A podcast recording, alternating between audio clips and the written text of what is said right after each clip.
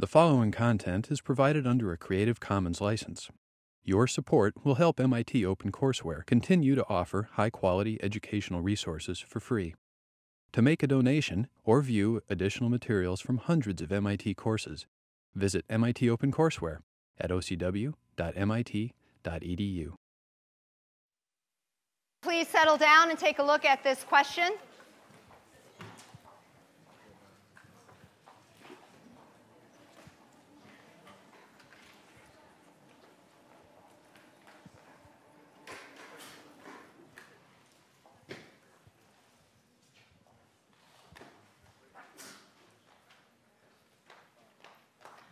Okay, let's take ten seconds.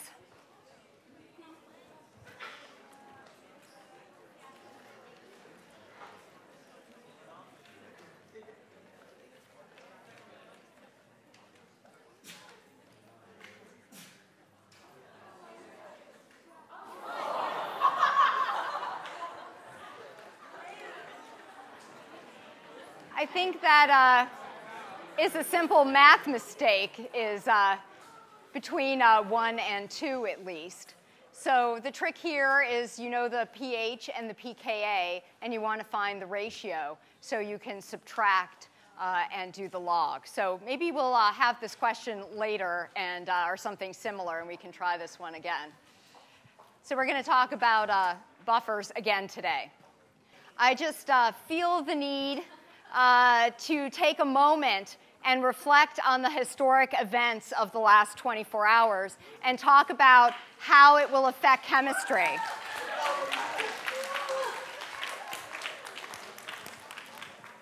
So some of you may have voted for the first time.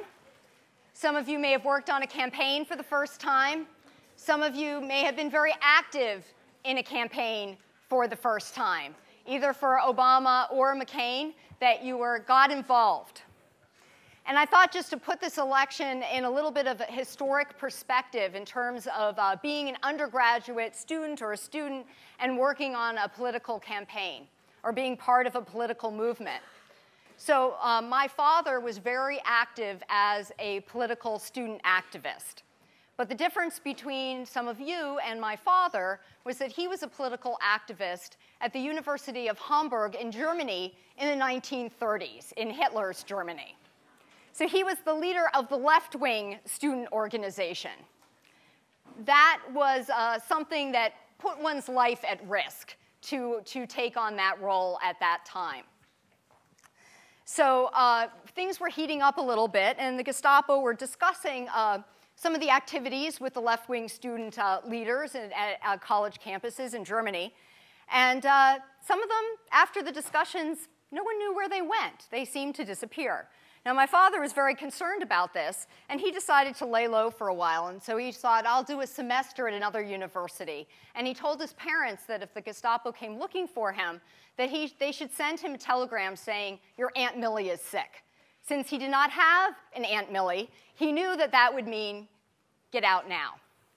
So he went to another university, was doing a, semest a semester there, and someone he knew told him, you, you really need to go into hiding. But he didn't really trust this person, so he packed a bag with a few clothes and some toiletries, but he didn't actually leave. Then the next day he came home and there was a telegram under his door. So you can guess what the telegram said. He grabbed the bag that was already packed and headed down the stairs. The Gestapo were coming up the stairs. My father's name was Heinz Leopold Lushinsky, and the Gestapo said to him, do you know Herr Lushinsky? And my father said, yes, of course, he lives on the top floor. The Gestapo went up, my father went down. And he didn't go back to Germany for thirty years. So he came to the United States as a political refugee and became a citizen. He voted in every, every election, every possibility. He was very, very active. My family was very, very active in politics. He gave money every year to the American Civil Liberties Union to protect civil liberties. And he also gave money to the American Rifle Association. He always liked to have a plan B. So it was sometimes a little humbling to be the only child of this man. He was in his fifties uh, when I was born. And I thought, how can I live up to something like this? Am I ever going to risk my life for what I believe in, if given that choice, would I do the right thing? And I don't know if I'll, I'll ever get an answer to, to that question. But I talked to my father about this, and he said, all I need to do is, is work hard, find something that I love doing, some way that I can contribute. And that's what's really important. Contributing is really important. So I was, uh, I was drawn to teaching. And I love teaching here at M I T because you all are so talented and smart. And it is really an honor and a privilege to be involved in your education. But I feel that in the last twenty-four hours, we have all received an additional call to service. That President-elect Obama said in the campaign that his top priorities are going to be scientific research, coming up with clean energy technologies, and improving healthcare. He called to scientists and engineers. And last night, the American people said, yes, we like that vision, and they elected him president. So we have been called. You have been called. He has reached out to students and said, students of science and engineering, you need to contribute. And it's been a while since any president has really called to action scientists and engineers. And last time that happened, a man went on the moon. So let's see what we can do this time. The next challenges, clean energy, healthcare. It's going to be really important for scientists and engineers to get involved. And at the core of energy technologies and at the core of medicine is chemistry.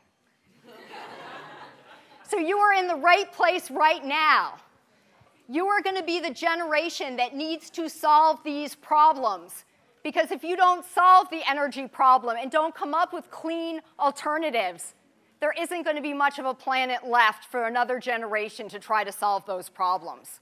So it's going to be your job. And your job is starting right now with the education that you can get at M I T. So it's actually somewhat interesting that today, the day after this election, we are going to talk about one of the units that students in this class have had the most difficulty with over the years, acid-base titrations. This has been the undoing of some chemistry uh, individuals. It has been the undoing of some grades of A. It has been the undoing, perhaps, of some interest in chemistry. But I would like to say today, at this moment, it will not be your undoing. It will be your triumph. Every year, I challenge students to do the best job on acid-base titration ever. And people have been doing well. This might be the last time I teach in the fall. You have actually had the highest grade so far in this class, in the history of the class that I know of. And so this is the challenge. So right after this election, your challenge is to conquer chemistry, starting one acid and one base at a time.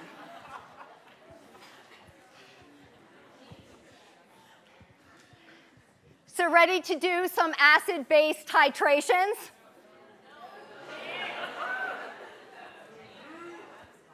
Who are the naysayers in this crowd? There's a few people up there. All right. Ask the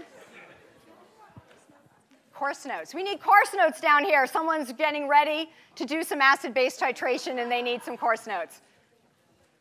All right. So I have to tell you that what I'm going to tell you about acid-base titrations will seem like it makes pretty good sense as I'm saying it.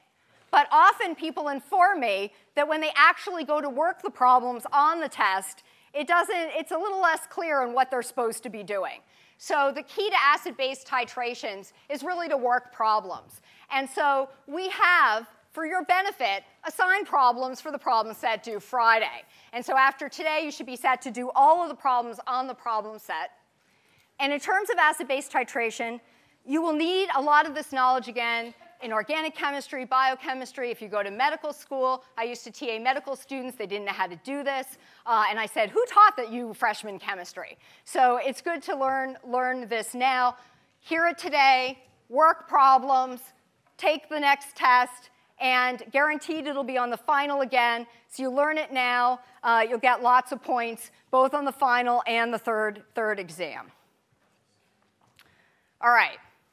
So acid-base titrations are actually, they're not that hard, but there are not a lot of equations to use. And I think that people in chemistry are used to, what equation do I use? No, it's really about thinking about what's going on in the problem. And as the problem proceeds, as more, say, strong base is added, the problem changes. So it's figuring out where you are in the titration and knowing what sort of steps to apply.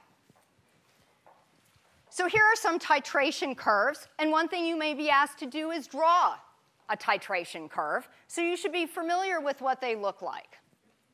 So we talked last time about strong acids and strong bases.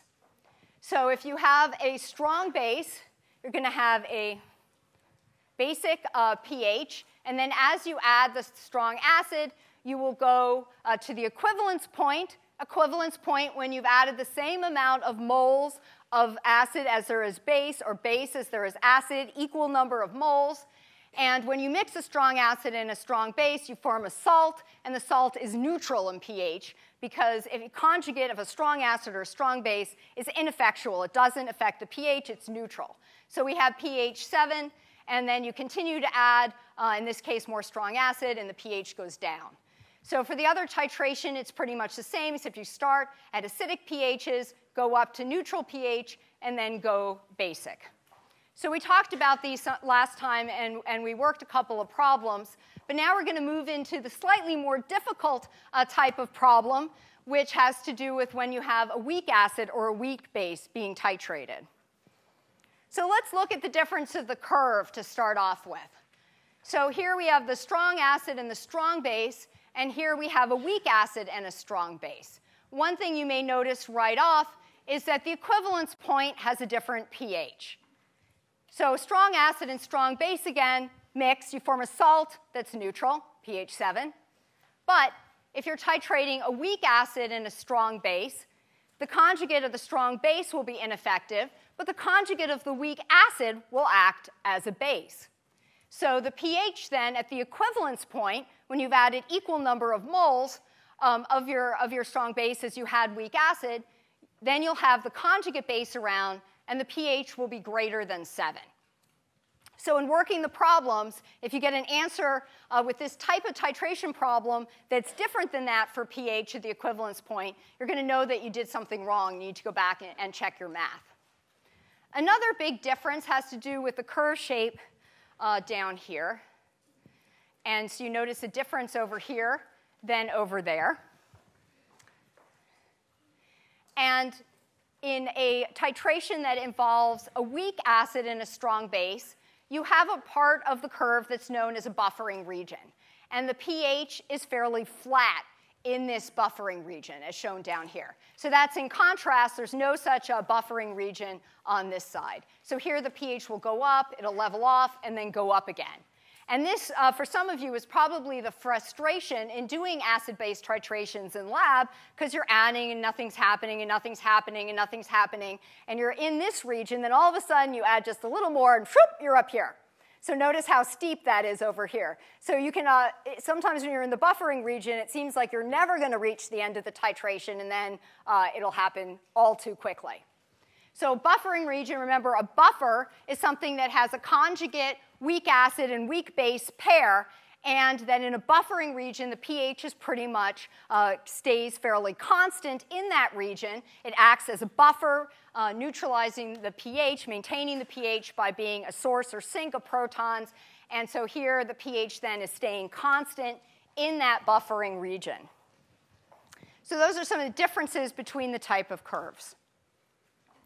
Another uh, point that I will mention, or term I will mention, that has to do with weak acid and strong base, or a weak base and strong acid, is this half equivalence point concept. So a half equivalence point, you've added half of the amount of strong base that you need to get to the equivalence point, and that's right in the middle of that buffering region.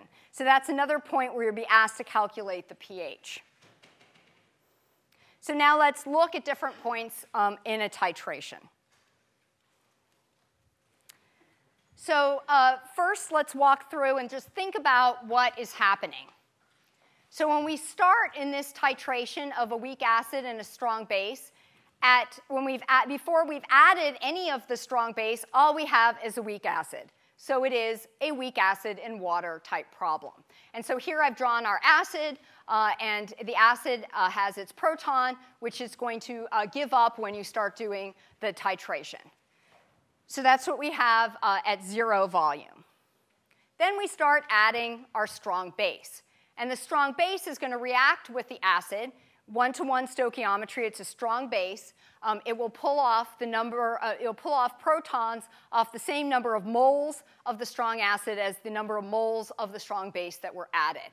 And so then you'll start to have a mixture of your conjugates, your weak acid and your conjugate base. So the base is A minus here. And so if you have a mixture of a weak acid and its conjugate base, that's a buffer. And so you'll move into the buffering region here. So that's at any volume that is greater than zero and less than the equivalence point is going to be uh, around in, in that region. Then we have a special category of the buffering region, which is when you've added the volume to get to the half equivalence point. And when you've done that, you will have converted half of the weak acid to its conjugate base. So you'll have equal number of moles of your weak acid as moles of the conjugate base. Half has been converted. And so that's a special category right there. Then you get to the equivalence point. At the equivalence point, you've added the same number of moles of strong base as the number of moles of weak acid you have. So you've converted all of your weak acid to its conjugate base. So all you have is conjugate base now. And so that's controlling the pH. So the pH should be greater than, than seven. So that's a weak base in water problem. And if you keep going, then you're going to end up with a strong base in water problem. The, uh, the weak base will still be around, but it'll be negligible, uh, negligibly affecting the pH compared to the fact that you're dumping strong acid uh, into your titration. And so that's this part of the curve. So you see that in one type of problem, one titration problem, you actually have a lot of sub-problems or subtypes of problems. You'll have weak acid buffer, special category of buffer, uh, a conjugate base or a salt issue, and then a strong base. And this is one of the things that people have trouble with in the titrations, because we may not ask you to do all the points. We may just sort of jump in somewhere and say, OK, what is the pH at the equivalence point? And you need to think about what's happened to get to the equivalence point. Or we may jump in and ask you about a region that would be in the buffering region. And you have to remember that at that point, you should have some of the weak acid and also some of the conjugate bases being formed. So it seems like there are a lot of different things, but there are only five types of problems. But in a titration curve, you run into a lot of those different types at different points uh, in the, in the, in the problem. So now let's go the other direction and consider titration of a weak base with a strong acid. So here's what that curve would look like. You're going to start basic, of course, because you're starting with a weak base. You haven't added any strong acid yet. As you add strong acid, the pH will decrease. Because it is a weak base, you will be forming some of its conjugate as you add the strong acid. And so you'll go through a buffering region again, where the curve will be flat, where the pH will be pretty much the same for a region of time. Then uh, the curve will drop again, and you'll get to the equivalence point.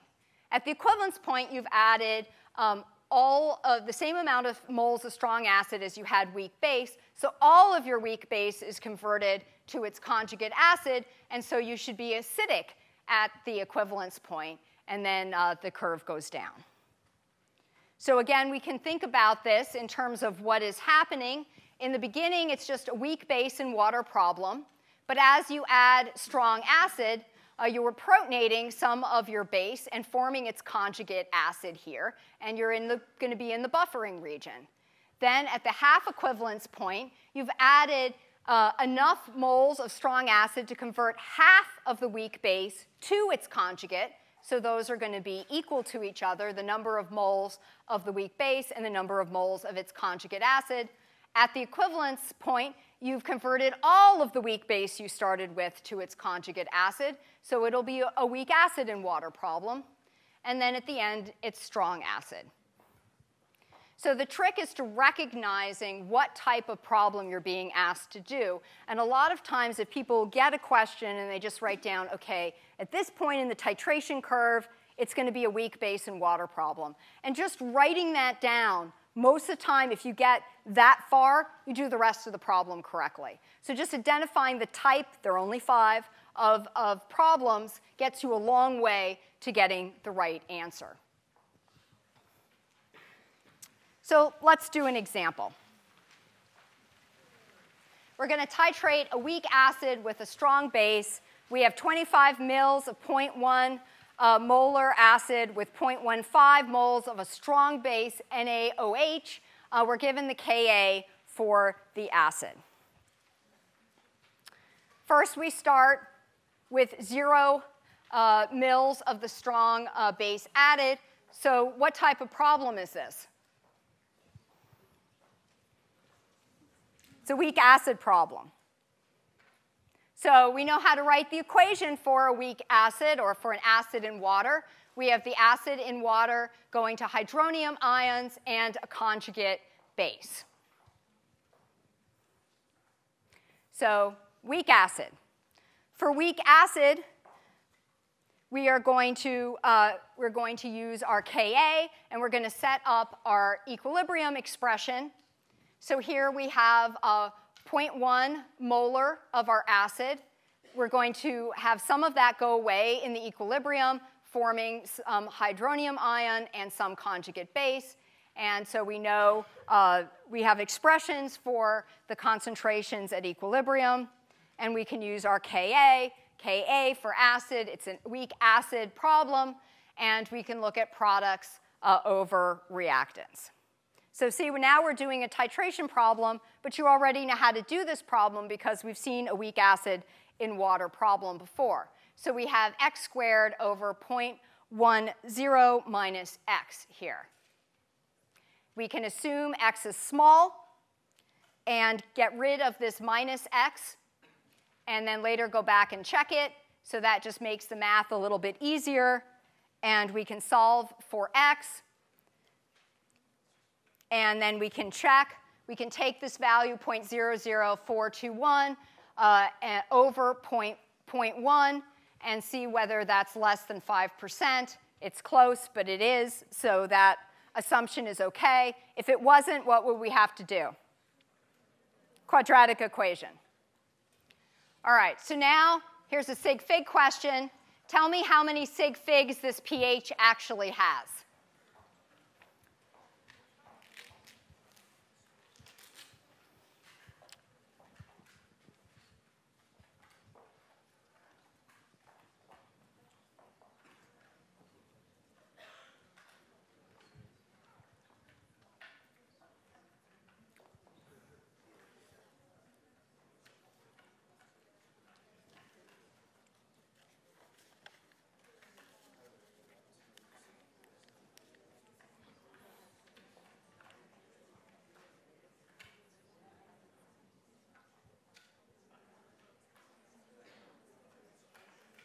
OK, ten seconds.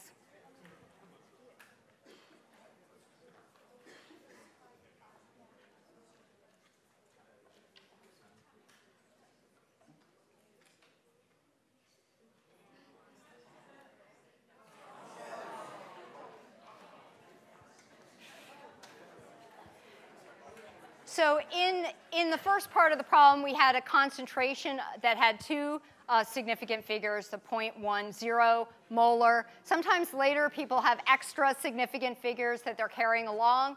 But we had those two. And so we're going to have two after the decimal point uh, then in the answer of the pH.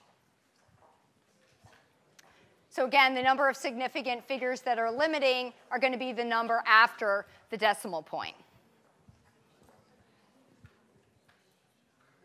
All right. So we have one pH value. And now we're going to move on. So let me just put our one, one pH value down.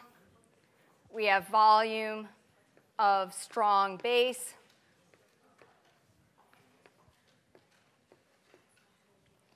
And pH over here. And we're starting here with zero moles added. We have a pH of two point three eight. It's a weak acid, so it should be an acidic pH, which it is. All right, so now let's move uh, into the, cur into the uh, titration problem, and now five point zero mils of uh, the strong base have been added, and uh, we need to find what the pH is now. So it's a strong base. So it's going to react almost completely. That's our, that's our assumption. If it's strong, it goes completely. And so the total number of moles of the strong base that we add will convert all of the same number of moles um, of, of our acid over to its conjugate. So we can just do a subtraction then. So first we need to know the initial moles of the acid that we had. We had twenty-five mils, zero point one zero molar. We calculate the number of moles. For the hydroxide added, we added five mils. It was zero point one five molar. And so we can calculate the number of moles of the strong base that were added. So the strong base will react completely uh, with, with the same number of moles of the weak acid. And we're going to do then, we had the moles of the weak acid here minus the number of moles of the strong base we've added. And so we're going to have one point seven five times ten to the minus three moles of the weak acid left. So then how many moles of the conjugate base will be formed by, by this reaction? What do you think?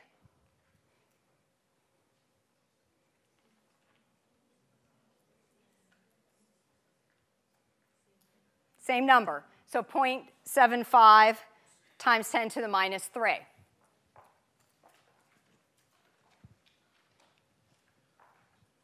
So always remember that in these titration problems, unless it, nothing has been added yet, you're at zero mils added, some amount of subtractions are going to have to occur because something has happened. You've converted something. Things are different than when, when you started. All right. So now we have weak acid, and we have moles of its conjugate. What type of problem is this? If you have a weak acid and its conjugate base, buffer, right. So we're going to do a buffer problem, and we need to know the molarity first. So we have moles over volume. Again, the volume, you had twenty-five mils to begin with. You added five more. So you have to have the total volume, thirty mils. And we can calculate then the concentrations of both. Now we can set up our equilibrium table. And this looks like a buffer problem because it is. And by looking like a buffer problem, you have something over here. You have your weak acid over here. But you have something over here. It's not zero now. We're starting with some conjugate base. So we have zero point zero five. Uh, eighty-three minus x on one side, and we have zero point zero two five molar plus x on the other side. We can use K A again. This is set up as an acid uh, in water going to hydronium ions and conjugate base. So we can use our K A, set things up. And we can always say, let's see if x is small, make an assumption, check it later. That'll simplify the math. So we get rid of the plus x and the minus x. Again, we're saying that if x is small, the initial concentrations are going to be more or less the same as the concentrations after the equilibration occurs. And we can calculate four point one three times ten to the minus four as x. That is a pretty small number. Uh, we have to check it. And yep, it's small enough. It's under five percent. So that's OK. So now we can plug this in. X is our hydronium ion concentration minus log of the hydronium ion concentration uh, is pH. And we can calculate pH to three point three eight. Again, we're limited by uh, two significant figures in the concentration. So now we've added uh, five mils down here. And our pH has gone up a little bit. It's now at three point three eight. Over here. There's another option for a buffer problem. What's the one equation in this unit? Our friend Henderson Hasselbalch. And yes, you can use that here too, assuming that you check the assumption and it's OK. Most people will prefer to do this because it is a bit easier. So you weren't given, though, the pKa in this problem. You were given the Ka. So pretty easy to calculate. Minus log of the Ka is the pKa. So you can calculate that, put that in. Uh, you have your concentrations, and it should be concentrations. But you may notice that if you actually had moles, the volume would cancel here. Uh, so here are the concentrations. Uh, but with the same volume, the volume term does cancel. It makes this a little faster, and it gives the same answer, which is great. Uh, to use Henderson-Hasselbalch, you also need the five percent rule to be true, because Henderson-Hasselbalch is assuming that x is small. It's assuming that the initial concentrations and the concentrations uh, after equilibrium are about the same. So we can check the assumption. Uh, we can back calculate the hydronium ion concentration, which would be x, and see if it's small. We already know it is, so it's OK. So there are two options for uh, buffer problems. But do not use the Henderson-Hasselbalch equation when it isn't in the buffering region. It doesn't hold then. So again, you check the assumption. And if it's OK, it's fine. If not, you need to use option one, and uh, you need to use the quadratic equation. All right, so buffering region. Now we're at the special kind of problem in the buffering region, the half equivalence point. So here you've added half the number of moles um, of the strong base to convert half the moles of the weak acid to its conjugate. So at this point, the concentration of H A equals the concentration of A minus. Equal number of moles in the same volume. Those are equal. You can use Henderson-Hasselbalch here uh, and find that if they're equal, you're talking about minus log of one. So the pH is going to equal the pKa. And you're done with this type of problem. I have been known to put half equivalence problems on an exam, because exams are often long. You have only fifteen minutes. There's lots of different type of problems. And this problem should not take you a long amount of time. You do not have to prove to me that this is true. All you need to remember, half equivalence point, pH equals pKa. And if you calculate the pKa, you're done. So this is a short type of problem. If you remember the definition of half equivalence point, it's easy to do.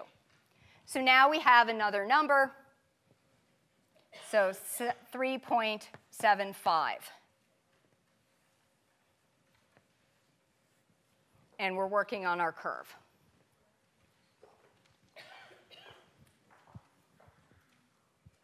Now let's move to the equivalence point.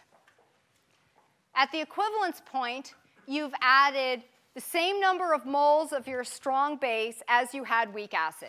So you've converted all of your weak acid to its conjugate base. So the pH should be greater than seven. Now all you have is conjugate base. That's basic. pH should be greater than seven. So the, uh, when you are doing this titration, you have your weak acid and your strong base. You're going to be forming a salt here. And a salt problem, you can tell me about, about salts. And so just remind me, what does the Na plus contribute to, uh, to, the, to the pH here? It's going to be neutral. And what about this guy down here? Yeah, so it's going to be basic. So the so sodium, anything group one, group two, uh, no effect on pH, they're neutral. But if you have a conjugate base of a weak acid, that's going to be, that's going to be basic. Salt problems, really uh, just, just part of what you already know about. So always check your work. If your pH is, doesn't make sense from what you know, you might have made a math mistake. So let's calculate the actual pH at the equivalence point. We know that it should be basic, but what is it going to be? So first, we need to know how much of the strong base we had to add, because we need to know uh, we, we need to know about all the moles. So how much of this did we need to add? So we needed to add enough of the strong base that you converted all of the moles of the weak acid to its conjugate. Uh, so we had two point five times ten to the minus three moles of our weak acid. So that's all going to be converted to the moles um, of the conjugate base. And so that's going to be equal to the number of moles we needed to do it. So we needed two point five times ten to the minus three moles of our strong base to do that complete conversion. We know the concentration of the base was zero point one five, so we would have needed one point six seven times ten to the minus two uh, liters of this concentration added to reach the equivalence point. So then the total volume that we're going to have at the equivalence point is the twenty-five mils that we had to begin with, plus uh, this sixteen point seven uh, uh, mils uh, to make this final total volume. And, and remember, you always need to think, what is the total volume? How much has been added to get to this point in the titration curve?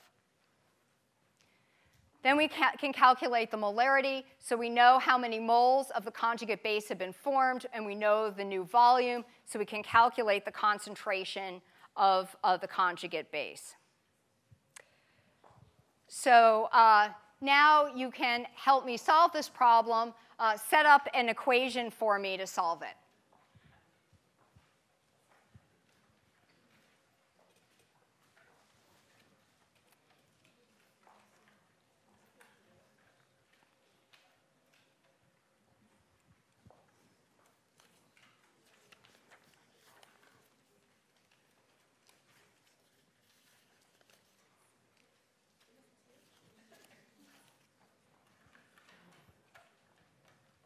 Okay, let's take ten seconds.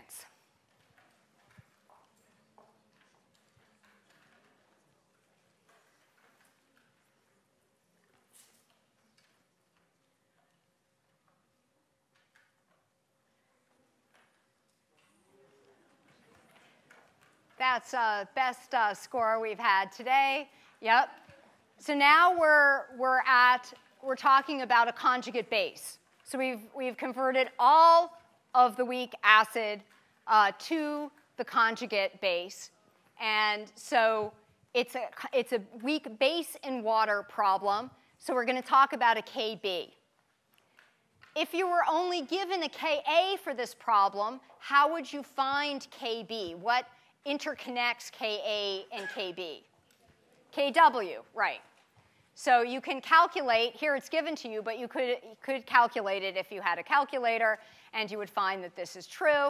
Now, it's a weak base in water problem. We're not in the buffering region anymore. We've converted all of our weak acid to the conjugate. So it's a, it's a weak base in water problem. So we have x squared um, zero point zero six. That was the concentration we calculated, uh, minus x. So again, think about what type of problem it is.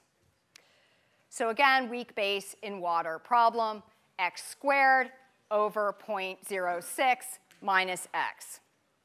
And we can assume that x is uh, small and calculate a value uh, for x, which is zero point eight three times ten to the minus six. And then we're going to calculate P O H, because now x is the hydroxide ion concentration.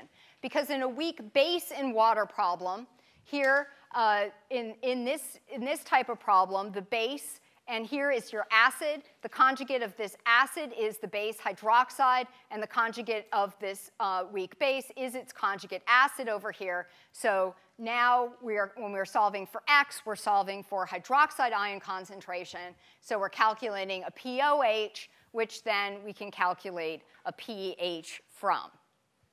So we can take fourteen minus five point seven four and get our value. And it's uh, bigger than neutral. It's eight. It's basic. And that makes sense. It is a weak base in water problem. So see, it's eight point two six. So now we're up here in our curve. And we're at eight point two six. And uh, it's, that's going to be greater than seven for this type of a problem. So that makes sense. It's good. Greater than seven is what we want to see. So now you've gone too far. You've passed the uh, equivalence point. And you keep adding your strong base in. Now, you still have some of the weak conjugate base around. So you still have this amount around. But you only have one point eight three times ten to the minus six molar of it. So very little amount. X is small. So your pH is going to be dictated by the amount of extra strong base you're adding. So this is similar, then, to a strong acid or strong base in water problem. So if you're five mils past the equivalence point, five mils times your concentration of the strong base. So you have extra seven point five times ten to the minus four moles extra. So then you need to calculate a concentration of that. And so you remember the whole volume. You're five mils past. You had twenty-five mils to start with. And you had to add sixteen point seven mils to get to the equivalence point. And you have that's your total volume. And you get a concentration. That's your concentration of hydroxide. It reacts completely. You don't have to do any equilibrium table here. It's going complete. It's a strong base. Um, you could try adding that value that, that of your other uh, weak base to this. But remember, that's times ten to the minus six. So it's not going to be significant with significant figures. So you can just use this value, plug it into pOH, calculate it, and then calculate pH. And so now, now we're somewhere up here at pH twelve point two one. five mils past. And there we've worked a titration problem. So let's review what we saw. In the beginning, zero mils of the strong base. We have a weak acid and water problem. We moved into the buffering region where we had our weak acid and the conjugate base of that weak acid. At the equivalence point, we've converted all of the weak acid to the conjugate base, so it's a weak base problem. And then beyond the equivalence point, it's a strong base problem. That's what we've just worked.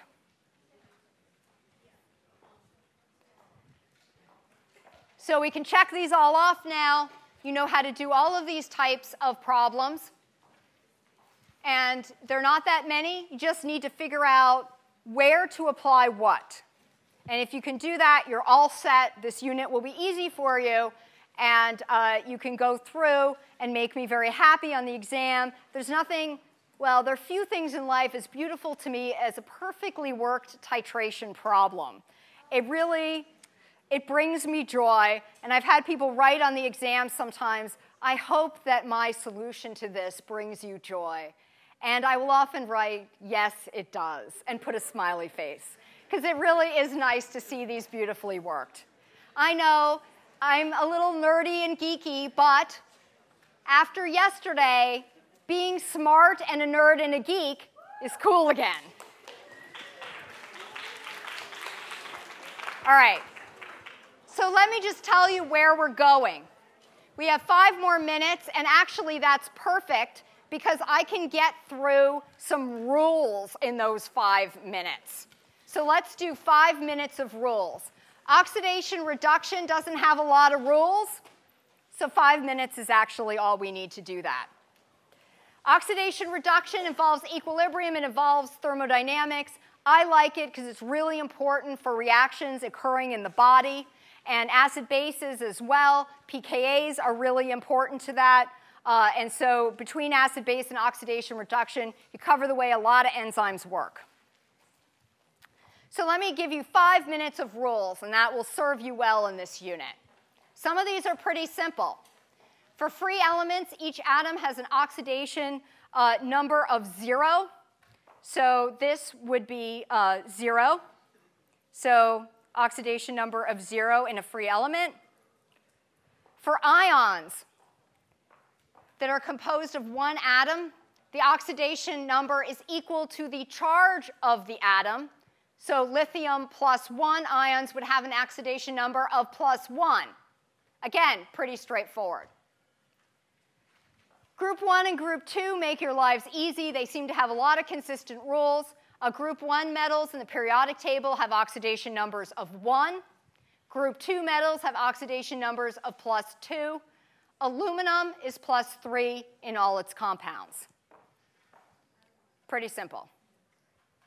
Now we get to things that are a little more complicated but still useful. Oxygen.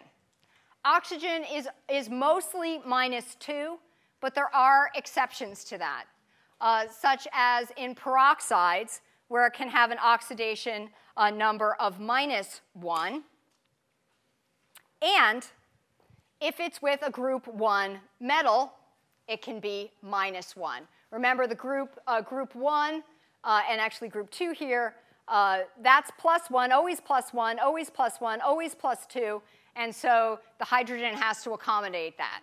So usually plus one, except when it's in a binary complex with these particular metals that are in group one or group two. Fluorine, almost always minus one, or always minus one. Other halogens, uh, chloride, bromide, iodide, um, also usually uh, negatives, but if they're with oxygen, then it changes.